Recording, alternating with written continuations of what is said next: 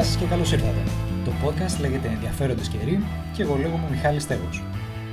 Κάθε δύο εβδομάδες συζητάμε ανθρώπους της τεχνολογίας, της δημιουργίας και της επιχειρηματικότητας για τις επιπτώσεις του κορονοϊού στην εργασία και τη ζωή τους. Αν έχετε κάποιο σχόλιο για το podcast, αν θέλετε να με πενέψετε ή να με κράξετε, αν θέλετε να μου προτείνετε κάποιο άτομο για μελλοντική συνέντευξη, στείλτε μου ένα email στο ekpodcast@protonmail.com. Ενδιαφέροντες καιροί δηλαδή. Μπορείτε να βρείτε την εκπομπή στις περισσότερες εφαρμογές podcast για Android και iOS, Apple Podcasts, Google Podcasts, Spotify, Stitcher, Pocket Casts, Overcast κλπ. Θα το βρείτε κάνοντας απλώς μια αναζήτηση ενδιαφέροντες καιροί στην εφαρμογή της επιλογής σας. Όταν το βρείτε, πατήστε follow ή subscribe για να μην χάνετε τα νέα επεισόδια. Αν δεν το βρίσκετε στην εφαρμογή που χρησιμοποιείτε, στείλτε μου ένα email για να ρίξω μια ματιά. Αυτά από τα τυπικά. Πάμε στη σημερινή μας συζήτηση. Σήμερα έχω μαζί μου τη Μαρία Κοκίδου. Η Μαρία είναι Innovation Lead και Content Strategist για το Foundation, μια πλατφόρμα καινοτομίας και τεχνολογίας στην Αθήνα, η οποία λειτουργεί από το 2011. Η Μαρία είναι πρώην δημοσιογράφος τεχνολογίας και έχει κάνει και 12 χρόνια αρχισυντάκτρια στο PC Magazine, από το οποίο πέρασα και εγώ ένα φεγγάρι. Μαρία, καλώς ήρθες. Καλώς σας βρήκα. Χαίρομαι πολύ που τα λέμε και από εδώ. Όντως, έχει περάσει καιρός και χαίρομαι που έχουμε αυτή την ευκαιρία να τα ξαναπούμε. Πες μου λίγο καταρχήν για το Foundation και για το ρόλο σου εκεί. Το Foundation ξεκίνησε το 2011 πολύ διαφορετικά. Ξεκίνησε ως ένας χώρος co-working, που τότε ήταν μάλιστα και από τους πρώτους χώρους σε όλη την περιοχή της νοτιοανατολικής Ευρώπης. Συνεχίζει βέβαια να είναι χώρος που φιλοξενεί startups, αλλά πλέον κάνουμε και άλλα πράγματα. Co-working space, ας πούμε, ότι είναι ουσιαστικά δηλαδή ένας χώρος στον οποίο μπορούν να έρθουν μικρές ομάδες ή εταιρείες και να νοικιάσουν χώρο για να εργάζονται, έτσι. Ακριβώς, μπορούν να μεταφέρουν την έδρα τους ή να χρησιμοποιούν το χώρο κατά περίπτωση, δηλαδή όταν θέλουν να κάνουν απλά ένα meeting, υπάρχουν δηλαδή meeting rooms που νοικιάζονται με την ώρα. Ή εταιρείες που έρχονται για μία μέρα, για παράδειγμα, για να αλλάξουν περιβάλλον. Έχουν δηλαδή κανονικά τα δικά τους γραφεία και έρχονται μία μέρα να δουλέψουν κοντά σε άλλες εταιρείες. Εκδρομή, ας πούμε. Εκδρομή, ας το πούμε έτσι, μια inspirational day. Είναι κάτι που φρεσκάρει έτσι λίγο τις ιδέες τους. Μάλιστα. Και πώς εξελίχθηκε από εκεί? Ναι, έχουμε πιάσει όλο το οικοσύστημα της επιχειρηματικότητας, να το πούμε έτσι, δηλαδή από τις πολύ πρώιμες ομάδες που ακόμη σχηματίζουν εταιρείες, τις οποίες τις βοηθάμε με πολλούς τρόπους, είτε εκπαιδεύοντας τις, είτε συμβουλεύοντας τις, είτε και βοηθώντας τις οικονομικά, διότι τρέχουμε και προγράμματα επιτάχυνσης σε συνεργασία με το Ευρωπαϊκό Ινστιτούτο Καινοτομίας και Τεχνολογίας, του οποίου είμαστε συνεργάτες τώρα για 6 χρόνια. Και επίσης έχουμε και ένα πολύ μεγάλο κομμάτι συμβουλευτικό και εκπαιδευτικό στο τομέα του ψηφιακού μετασχηματισμού, που απευθύνεται σε εταιρείες πια μεγαλύτερες και έως πολύ μεγάλες, οι οποίες, ας πούμε, θέλουν να περάσουν σε πιο ψηφιακή εποχή, ας το πούμε, θέλουν να εξυγχρονίσουν τις διαδικασίες τους και να εκμοντερνιστούν κατά κάποιο τρόπο. Και ψάχνουν τρόπους να δημιουργήσουν καινοτομία. Και υπάρχουν πολλοί τρόποι για να δημιουργήσεις τη καινοτομία. Ένας από αυτούς είναι να έρθεις πιο κοντά και στο οικοσύστημα των startups. Οπότε, όπως καταλαβαίνεις, σαν εταιρεία έχουμε μια προνομιακή θέση να είμαστε τόσο κοντά στις startups και φέρνουμε αυτή την τεχνογνωσία μας και στις μεγαλύτερες επιχειρήσεις. Έχει τύχει δηλαδή να διοργανώνουμε και hackathons ή εκδηλώσεις όπου συναντιούνται αυτοί οι δύο κόσμοι και το αποτέλεσμα είναι πραγματικά πάρα πολύ ωραίο. Γιατί γνωρίζει ο καθένας το πώς δουλεύει ο άλλος και μπλέκονται λίγο οι ιδέες, οι κόσμοι, ο τρόπος λειτουργίας τους. Ανακατεύονται εκεί τα πράγματα και προκύπτουν καινούργιες ιδέες. Ναι, αυτός είναι ο στόχος. Ο ρόλος σου εκεί ποιος ακριβώς είναι? Ο τίτλος σου είναι Innovation Lead και Content Strategist, όπως είπαμε. Τι σημαίνει αυτό ακριβώς? Ο δικός μου ρόλος είναι λίγο κομβικός, διότι είμαι υπεύθυνη για οτιδήποτε παράγεται από άποψη περιεχομένου από το Foundation, και αυτό δεν είναι μόνο ας πούμε τα post στα social media, είναι και διάφορες μελέτες, έρευνες, reports που κάνουμε κατά καιρούς. Δύο από τα πιο γνωστά είναι το ετήσιο report που κάνουμε για τα startups στην Ελλάδα. Αυτό χρηματοδοτείται και εν μέρει από το Ευρωπαϊκό Ινστιτούτο Καινοτομίας και Τεχνολογίας, το κομμάτι του EIT Digital. Και πλέον έχει καθιερωθεί, είναι η τέταρτη χρονιά που θα το βγάλουμε φέτος.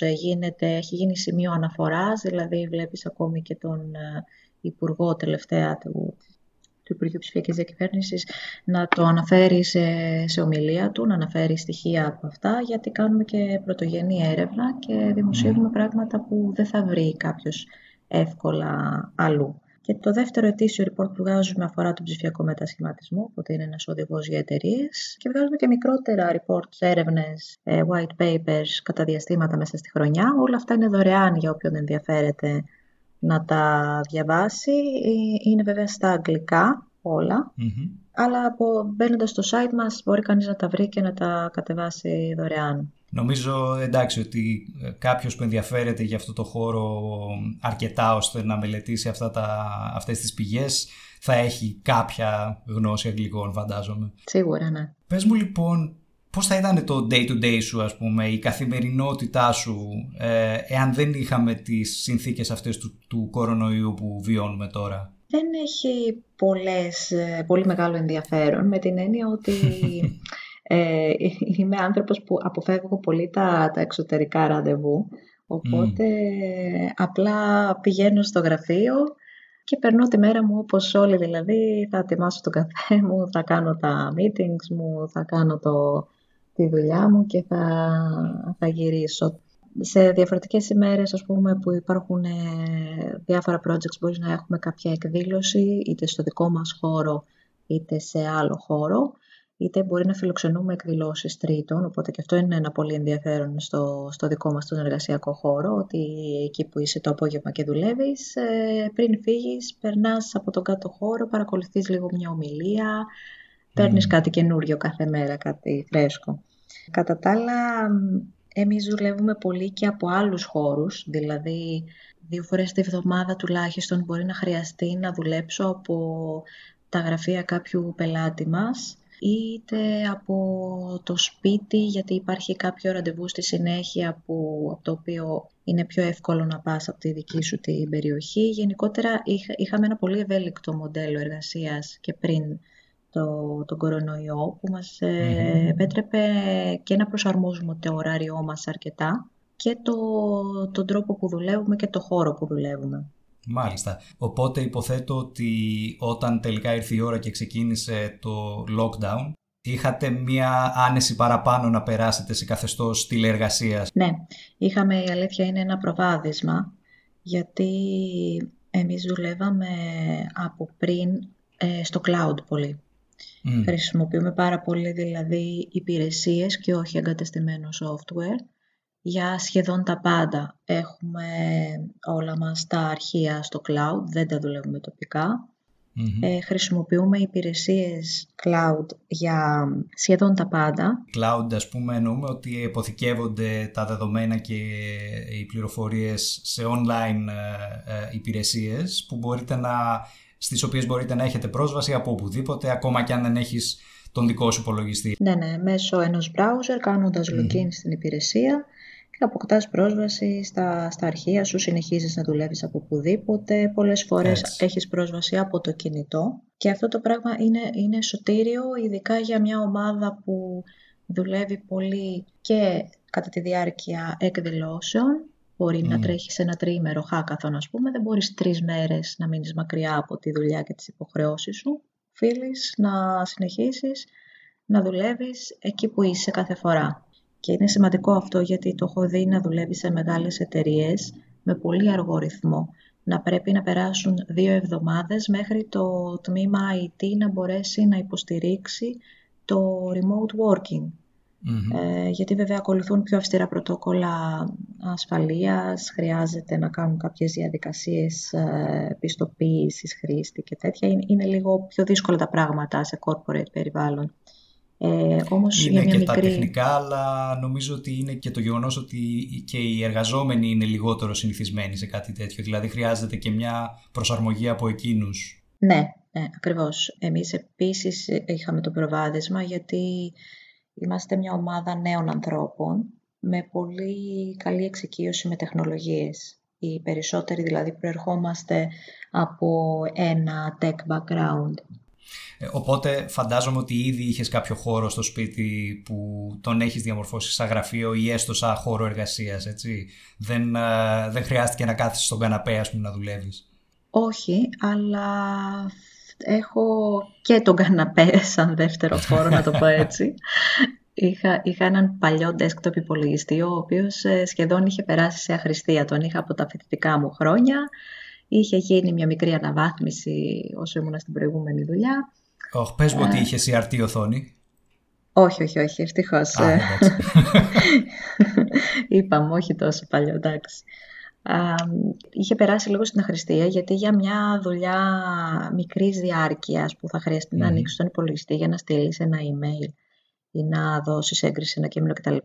Είναι πιο εύκολο να ανοίξεις το λάπτοπ που το έχεις πάνω στο τραπέζι της κουζίνας ή πάνω στον καναπέ ή σε οποιοδήποτε δωμάτιο. Όμως αν πρέπει να κάτσεις 8-9 ώρες για να βγάλεις δουλειά, πια το λάπτοπ βγάζει τις αδυναμίες του, δεν γίνεται. Και από το να αρχίσεις να συνδέεις πληκτρολόγια, ποντίκια, μια μεγαλύτερη οθόνη, μια βάση για να κουμπάς τους καρπούς σου, δεν ξέρω τι. Εντάξει, ξαναενεργοποίησα το παλιό desktop σε ένα γραφιάκι που είχα μέσα σε δωμάτιο που υπάρχει σιδερόστρα, δεν έχει σημασία, τέλος πάντων είναι το πολύ χρηστικό δωμάτιο. Και είναι αυτό το γραφείο που είναι το γραφείο στο σπίτι πλέον. Είναι αυτό που έχουν ανακαλύψει και τόσοι άλλοι εργαζόμενοι πλέον σε αυτό το καθεστώς. Ναι. Πρόσεξα λοιπόν ένα ενδιαφέρον blog post που έγραψες λίγο καιρό αφού του ξεκίνησαν όλα αυτά, όπου μιλούσες για το πώς η ομάδα διατηρούσε έτσι ένα κλίμα συντροφικότητας δουλεύοντας από μακριά. Το οποίο είχε κάποιες πολύ ωραίες ιδέες, δηλαδή πρόσεξα ότι μοιραζόσασταν, ας πούμε, φωτογραφίες από το φαγητό που κάνατε, βγαίνατε όλοι με το ίδιο χτένισμα ή τέτοια πράγματα. Και ήθελα να σε ρωτήσω, όταν το lockdown άρχισε να τραβάει σε μάκρος και ενδεχομένως και αυτές οι δραστηριότητες έχασαν και λίγο ίσως το novelty που είχαν, πώς συνέχισε έτσι αυτή η προσπάθεια να παραμένετε συνδεδεμένοι και σε επαφή? Ωραία. Να πω εδώ ότι εμείς εξακολουθούμε να είμαστε σε μερικό lockdown με την έννοια ότι σταματήσαμε να πηγαίνουμε στο γραφείο το Μάρτιο και εξακολουθούμε να μην πηγαίνουμε καθημερινά μέχρι και σήμερα που μιλάμε. Πηγαίνουμε 1-2 φορές την εβδομάδα ο καθένας, αναλόγως τα ραντεβού που έχει και τις άλλες υποχρεώσεις. Αλλά έχουμε κρατήσει το μοντέλο της εξαποστάσεως εργασίας και λίγο πιο στα μέτρα μας, να το πω έτσι. Ναι. Το οποίο σημαίνει σίγουρα ότι το work from home εμάς μας ωφέλησε. Κρατήσαμε τα καλά του, τα θετικά του στοιχεία και μπορέσαμε να το φέρουμε και στα δικά μας μέτρα. Ένα μεγάλο κομμάτι, εκτός από το τεχνικό που αναφέραμε πριν, ότι να τα σετάρεις όλα να λειτουργήσουν σωστά, να μπορέσει το προσωπικό να εξοικειωθεί με τα εργαλεία γρήγορα, να μπορέσει να παραμείνει παραγωγικό κτλ. Έχει να κάνει με το ηθικό της ομάδας, αυτό που λέμε την ψυχολογία των εργαζομένων. Και οπωσδήποτε, όσο μικρή και να είναι η ομάδα εργασίας, οπωσδήποτε κάποιος πρέπει να το έχει υπόψη του και να το φροντίζει αυτό. Είναι πάρα πολύ σημαντικό. Πολλοί συναδελφοί μας, συνανθρωποί μας, φίλοι μας επηρέαστηκαν πάρα πολύ ψυχολογικά και το είδαμε και εμείς. Είχαμε και εμείς άτομα στην ομάδα μας που επηρεάστηκε αρνητικά η ψυχολογία τους από το γεγονός ότι χρειάστηκε να μείνουν στο σπίτι ή να μην έρχονται σε επαφή με άλλα άτομα. Και αυτό πρέπει οπωσδήποτε να το αντιμετωπίσει κάποιος από την εταιρεία, να το ανακαλύψει πρώτα και έπειτα να το αντιμετωπίσει. Ένας από τους τρόπους που είδαμε ότι λειτουργεί καλά για όλους ήταν να είμαστε σε διαρκή επαφή. Και διαρκής επαφή σημαίνει τακτικά video conferences, άλλα να είναι για τη δουλειά και άλλα να είναι για διασκέδαση. Εμείς είχαμε καθιερώσει ένα εβδομαδιαίο που το λέγαμε after work drinks. Mm-hmm. Ήταν η κλασική προσπάθεια που πολλές ομάδες νομίζω θέλουν να κάνουν αλλά δεν το καταφέρουν τελικά και εμείς δεν το είχαμε καταφέρει πριν, να βρισκόμαστε κάθε Παρασκευή απόγευμα ας πούμε, να πίνουμε μια μπύρα μετά τη δουλειά. Έτσι, ναι. Αυτό στην πραγματικότητα δεν γινόταν ποτέ, γιατί ο καθένας έλεγε έχω να πάω τώρα εκεί, έχω ένα άλλο ραντεβού, ενώ όταν είσαι στον υπολογιστή σου στο σπίτι λες εντάξει θα ανοίξω ένα παράθυρο απλά και θα τους βλέπω. Και θα μιλάω όπου δεν χρειάζεται. Δεν έχεις να πας και πουθενά ουσιαστικά. Ακριβώς. Και ό,τι φοράς με ένα t-shirt, με μια πιτζάμα δεν έχει σημασία. Αυτό λοιπόν είναι κάτι το οποίο πήγε πάρα πολύ καλά. Το έχουμε συνεχίσει και τώρα. Και κατά καιρούς βάζουμε και μερικά παιχνίδια ενδιάμεσα στο πλαίσιο αυτού που λέγεται team bonding, όπου μερικές πολλές ιδέες έτσι, για όποιον ακούει και θέλει να τις εφαρμόσει. Μια φορά κάναμε ένα house tour, δηλαδή ο καθένας έδειξε το σπίτι του. Εδώ βλέπετε που κάθομαι ας πούμε, και βλέπω ταινίες, εκεί βλέπετε που κάνω γυμναστική, εδώ η κουζίνα, ξέρεις και σχολιάζουν οι άλλοι, τι ωραίο αυτό, τι ωραίο εκείνο, τι μπαλκόνι, τι θέα είναι αυτή και τέτοια. Και κάτι άλλο που λειτουργήσε επίσης... Πρέπει να έχεις τακτοποίηση πρώτα ή είναι υποχρεωμένος κανείς να δείξει το σπίτι όπως είναι? Το κάναμε με προειδοποίηση. Το κάναμε με προειδοποίηση. Και το άλλο που λειτουργήσε πάρα πολύ καλά σε εμάς ήταν ζητήσαμε από τον καθένα, από πριν για να έχει προετοιμαστεί φυσικά, να διαλέξει και να μας δείξει μία φωτογραφία από οπουδήποτε, από διακοπές, από κάποια προσωπική στιγμή, δεν έχει σημασία, αλλά να έχει να πει μια πολύ ενδιαφέρουσα ή αστεία ιστορία πίσω από αυτή τη φωτογραφία. Και ήταν φανταστικό αυτό, δηλαδή δένει απίστευτα την ομάδα,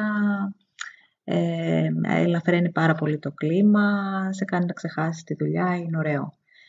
Τέλος, εμείς έχουμε και ένα καθημερινό call κάθε πρωί, το οποίο διαρκεί απλά ένα 10 λεπτό, 4 και το λέμε το call της καλημέρας, όπου απλά μπαίνουν, κάνουν ένα σχόλιο για την επικαιρότητα, τον καιρό, τη μέρα και το κλείνουν. Και χρησιμοποιώ τρίτο πρόσωπο εδώ γιατί δεν λειτουργεί για όλους το πρωινό call, να το σημειώσω αυτό. Εγώ ας πούμε το πρωί δεν θέλω να μιλήσω σε άνθρωπο. Ήθελα να πω ότι χωρίς πριν τον πρώτο καφέ δεν ξέρω πόσο αποτελεσματικό είναι. Αυτό είναι το άλλο πολύ σημαντικό, ότι πρέπει να δεις τι λειτουργεί για τον καθένα. Δεν μπορείς να υποχρεώσεις όλους για παράδειγμα να μπαίνουν σε αυτό το call. Εκεί δηλαδή θέλει λίγο αυτό το που ονομάζουμε ενσυναίσθηση, να καταλαβαίνεις τι είναι για τον καθένα καλύτερο και να μην επιμένεις όταν βλέπεις ότι τους δυσκολεύει. Σημαντικό αυτό πραγματικά. Βέβαια. Κάτι άλλο που είναι σημαντικό να πούμε για την εργασία από το σπίτι είναι ότι έχει και ένα όφελος οικονομικό για πολλούς. Είναι και από τη μεριά της εταιρείας δηλαδή τους επιτρέπει να μειώσουν κάποιες δαπάνες και από τη μεριά του εργαζόμενου. Περιορίζεις τις μετακινήσεις σου, κλειτώνεις κάποιο χρόνο από το πηγενέλα, γιατί οι αποστάσεις στην Αθήνα είναι μεγάλες για όποιον ζει εδώ, το καταλαβαίνει. Μεγάλες όχι χιλιομετρικά, αλλά χρονοβόρες, έτσι, σαν μετακινήσεις είναι. Τέλος πάντων, καλό είναι δηλαδή μια συμβουλή για όλες τις εταιρείες, αν μπορούν να υιοθετήσουν ένα ευέλικτο μοντέλο του τύπου, να μπορούν να συνδυάσουν και κάποιες μέρες την εβδομάδα ή το μήνα που να μπορεί ο εργαζόμενος να δουλεύει από το σπίτι. Οπότε με αυτό που λες καταλαβαίνω ότι ακόμη και μετά από αυτή την κατάσταση ενδεχομένως η ομάδα σας να συνεχίσει έτσι ένα ευέλικτο μοντέλο το οποίο έχετε δει ότι δουλεύει αρκετά καλά για σας. Ναι, εμείς αυτό αποφασίσαμε. Είναι ενδιαφέρον αυτό και... είναι γενική τάση και πραγματικά είμαι περίεργος να δω αν και μεγαλύτερες εταιρείες θα μπορέσουν να υιοθετήσουν κάτι τέτοιο. Βέβαια έχουν τις δυσκολίες που ανέφερες πριν, αλλά είναι μια τάση την οποία επιταχύνει ο ιός όπως και τόσες άλλες. Ναι, ακριβώς. Αλλά υπάρχουν εταιρείες και πριν τον κορονοϊό οι οποίες μεγάλες και στην Ελλάδα δηλαδή και διεθνείς εταιρείες που είχαν υιοθετήσει αυτό το μοντέλο. Μία μέρα την εβδομάδα να μπορούν οι εργαζόμενοι να δουλέψουν από το σπίτι. Για να δούμε πώς θα πάει.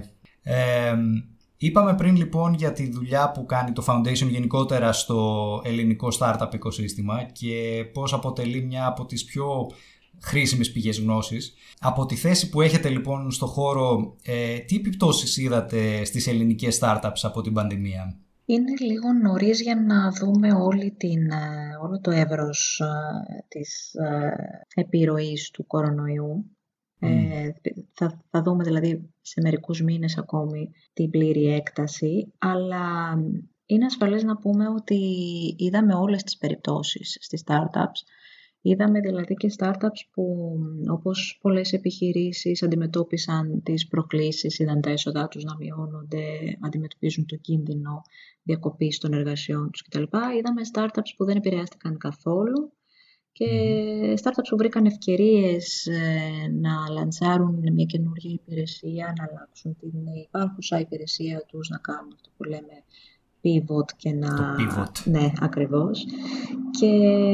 Και startups που φυσικά είδαν τη ζήτηση για τις υπηρεσίες τους να αυξάνεται. Είχαμε δηλαδή όλο το εύρος των συνεπειών που θα μπορούσαν να υπάρχουν, θετικών και αρνητικών. Αυτό που έχει πολύ ενδιαφέρον να παρατηρήσουμε εδώ σε σχέση με τις startups είναι ότι εν συγκρίση με άλλη μορφή εταιριών, πιο μεγάλων ή πιο λιγότερο ευέλικτο να το πω έτσι, είναι πιο εύκολο για τις startups να αλλάζουν γρήγορα το μοντέλο λειτουργίας τους ή το προϊόν τους και να προσαρμόζονται πολύ πιο γρήγορα στις καταστάσεις. Αυτό ακριβώς το στοιχείο είναι που πολλές φορές και εμείς μεταφέρουμε σε μεγαλύτερες εταιρείες. Τους λέμε δείτε, δουλέψτε με μια startup για να δείτε ακριβώς πόσο εύκολο τους είναι να πάνε από το α στο β πολύ γρήγορα. Να πούνε δεν δουλεύει το α, γρήγορα, ας φτιάξουμε κάτι άλλο, ας πάμε στο β. Η ευελιξία και το fail fast που λέμε. Ακριβώς αυτό είναι το που σε ξένους όρους επικρατεί πολύ να τους χρησιμοποιούμε στη δουλειά μας, είναι το agility, να είναι agile. Ναι.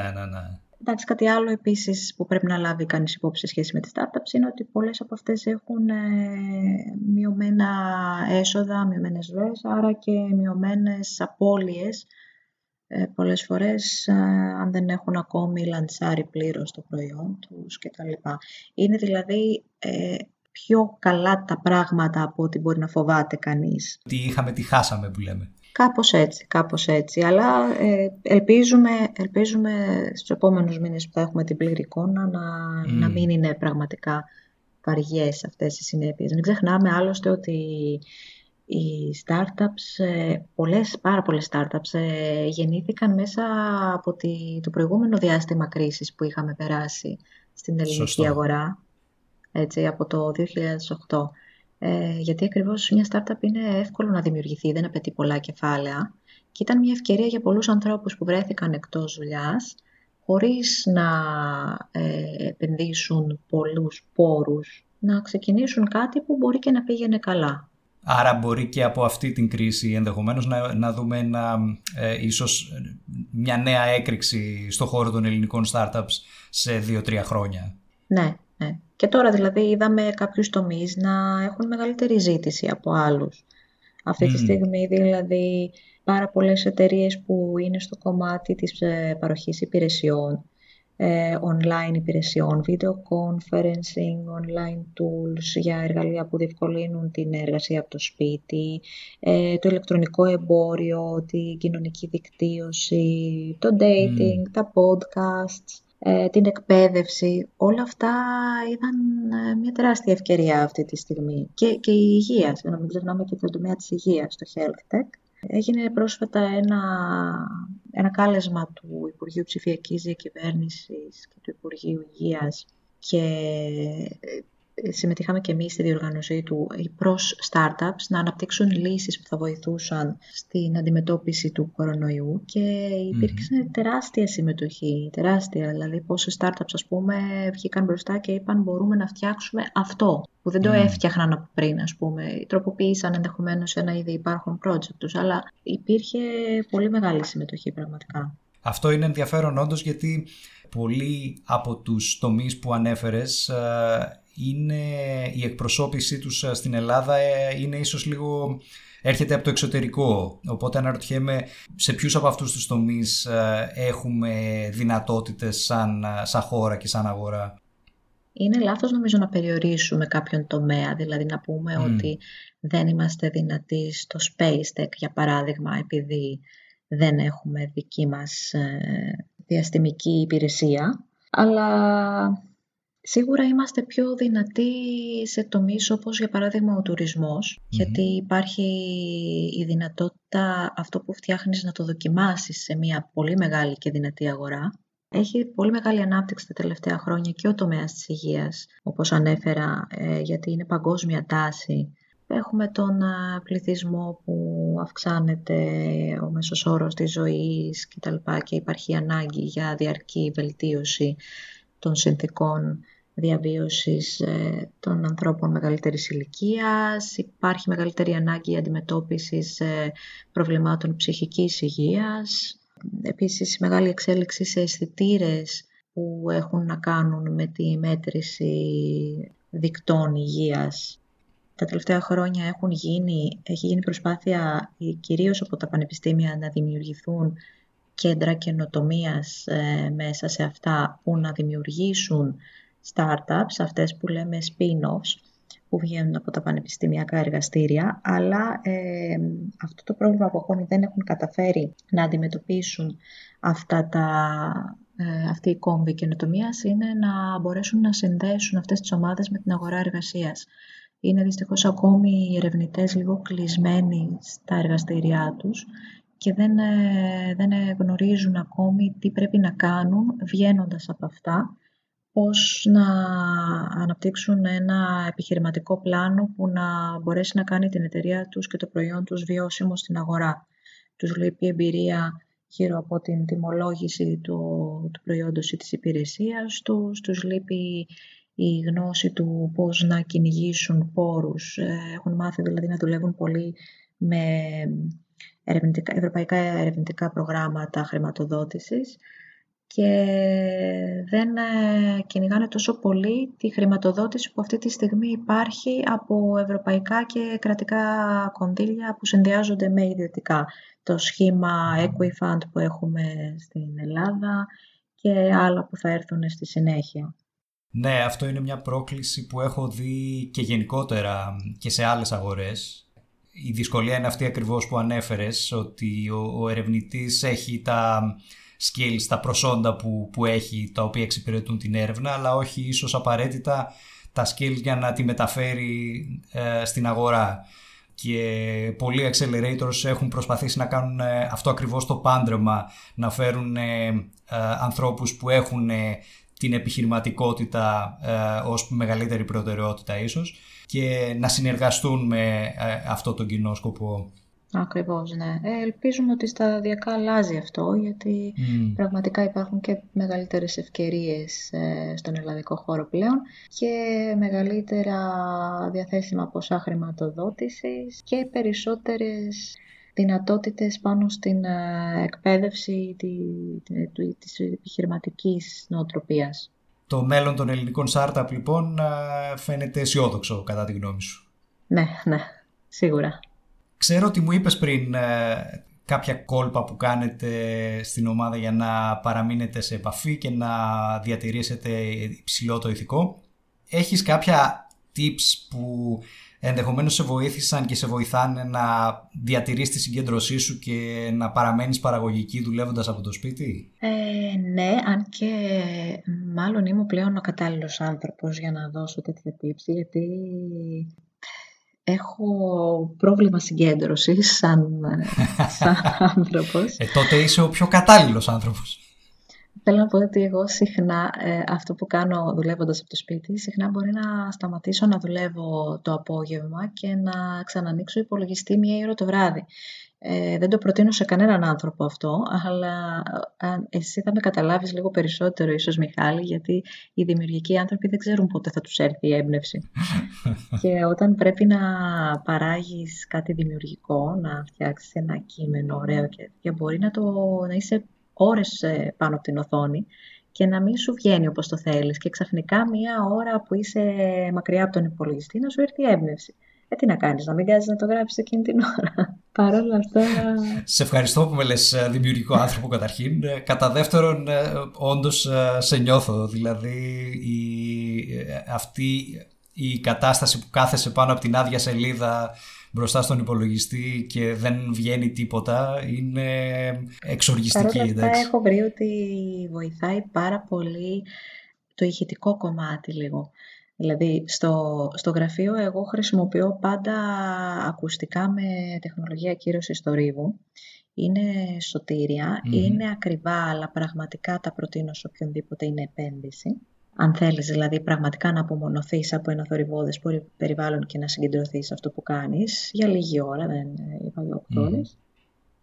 Στο σπίτι, επειδή δεν το κάνω αυτό και ενδεχομένως και άλλοι άνθρωποι να μην μπορούν να το κάνουν γιατί έχουν οικογένεια, πρέπει να ακούνε τα παιδιά τους τι κάνουν ή να χρειάζεται να έχουν την προσοχή τους στο κουδούνι αν χτυπήσει γιατί κάτι περιμένουν κτλ. Έχω βρει ένα άλλο κόλπο που με βοηθάει εμένα, που είναι κάποια apps που παράγουν αυτό τον θόρυβο που λέμε συχνά λευκό, γκρίζο, ροζ, έχει διάφορες ονομασίες. Όλα τα χρώματα. Ναι, ανάλογα τι θα βάλεις. Εγώ, ας πούμε, προτιμώ τον ήχο της βροχής. Α, μάλιστα. Και έχει κάποιες εφαρμογές και οι browser extensions και τα λοιπά. Τα βάζεις και παίζουν αυτόν τον ήχο. Οπότε είναι πάρα πολύ βοηθητικό. Και επίσης πολύ βοηθητικό, το οποίο βέβαια δεν το κάνω με τη θέλησή μου, το κάνω αναγκαστικά γιατί με τις βιντεοκλήσεις πέφτει η μπαταρία του κινητού αδιανόητα. Δεν έχω μπρίζα κοντά στον υπολογιστή ελεύθερη και αναγκάζομαι να φορτίζω το κινητό σε απόσταση που δεν το φτάνω. Α, σημαντικό. Είναι τρομερά παραγωγικό αυτό το διάστημα που πας να πιάσεις το κινητό σου, συνειδητοποιείς ότι δεν το έχεις δίπλα σου, λες τώρα όχι, δεν σηκώνομαι. Και συνεχίζεις απλά να γράφεις, λοιπόν. Αυτό είναι τεράστιο που μου λες τώρα, δεν το είχα σκεφτεί καν και νομίζω θα το καθιερώσω. Ναι. Μάλιστα. Πες μου λίγο πού μπορεί κανείς να έρθει σε επαφή με σένα και με το Foundation για να μάθει περισσότερα ενδεχομένως. Έχεις κάποιο κοινωνικό δίκτυο που χρησιμοποιείς πιο πολύ για επαγγελματικούς σκοπούς, το LinkedIn ας πούμε? Το LinkedIn, εντάξει, τελευταία δεν είμαι πολύ δραστήρια στα υπόλοιπα κοινωνικά μέσα λόγω χρόνου κυρίως, αλλά θα με βρει κανείς και στο Facebook και στο Twitter. Συνήθως σε όλα το username που χρησιμοποιώ είναι mkokid. Της δουλειάς του Foundation μπορεί να μας βρει επίσης κανείς σε όλες τις μεγάλες πλατφόρμες. Ξεκινώντας βέβαια από το website μας, το οποίο είναι thefoundation.gr, όπου εκεί θα μπορέσει κανείς να βρει και όλα αυτά που είπαμε πριν, τις μελέτες, τις έρευνες και το τι κάνουμε και συνδέσμους για περιεχόμενο επιπλέον και τρόπους για να επικοινωνήσει μαζί μας φυσικά, για να μην τα λέω και ένα-ένα Facebook. Ναι, θα σημειωθούν όλα στις σημειώσεις του επεισοδίου, όποιος θέλει να τα βρει μπορεί να κοιτάξει εκεί. Λοιπόν, σε ευχαριστώ πάρα πολύ, Μαρία. Χάρηκα πάρα πολύ που τα είπαμε, Μιχάλη. Και εγώ, ήταν πολύ ενδιαφέρουσα κουβέντα και ειδικά επειδή και για μένα ο χώρος των startups είναι ο χώρος στον οποίο κινούμε και ζω σε αυτόν τα τελευταία 7-8 χρόνια, οπότε πάντα με ενδιαφέρει να μαθαίνω περισσότερα για αυτόν και τα reports του Foundation είναι πάρα πολύ χρήσιμα για μένα να μαθαίνω λίγο την κατάσταση και στην Ελλάδα. Σε ευχαριστώ λοιπόν πάρα πολύ. Και εγώ, Μιχάλη, εγώ. Αυτή ήταν η συζήτησή μου με τη Μαρία Κοκίδου. Στις σημειώσεις του επεισοδίου θα βρείτε links για τα θέματα που συζητήσαμε και μερικά άλλα ενδιαφέροντα πραγματάκια. Αν σας άρεσε το επεισόδιο, Βοηθήστε να διαδοθεί με ένα share στα social media, αφήστε μια βαθμολογία ή ένα review αν υπάρχει αυτή η δυνατότητα στην εφαρμογή σας ή απλώς συστήστε το σε ένα φίλο σας. Είναι ο καλύτερος τρόπος να τον πάθουν περισσότεροι. Επίσης στις σημειώσεις θα βρείτε links για τη δουλειά των Dee Yan-Key και Steve Johnson, στους οποίους ανήκει η μουσική και η φωτογραφία του cover αντίστοιχα. Ρίξτε τους μια ματιά κι αυτούς. Όπως πάντα, σας ευχαριστώ πολύ που ακούσατε, εύχομαι καλό 15 Αύγουστο και τα λέμε στο επόμενο επεισόδιο.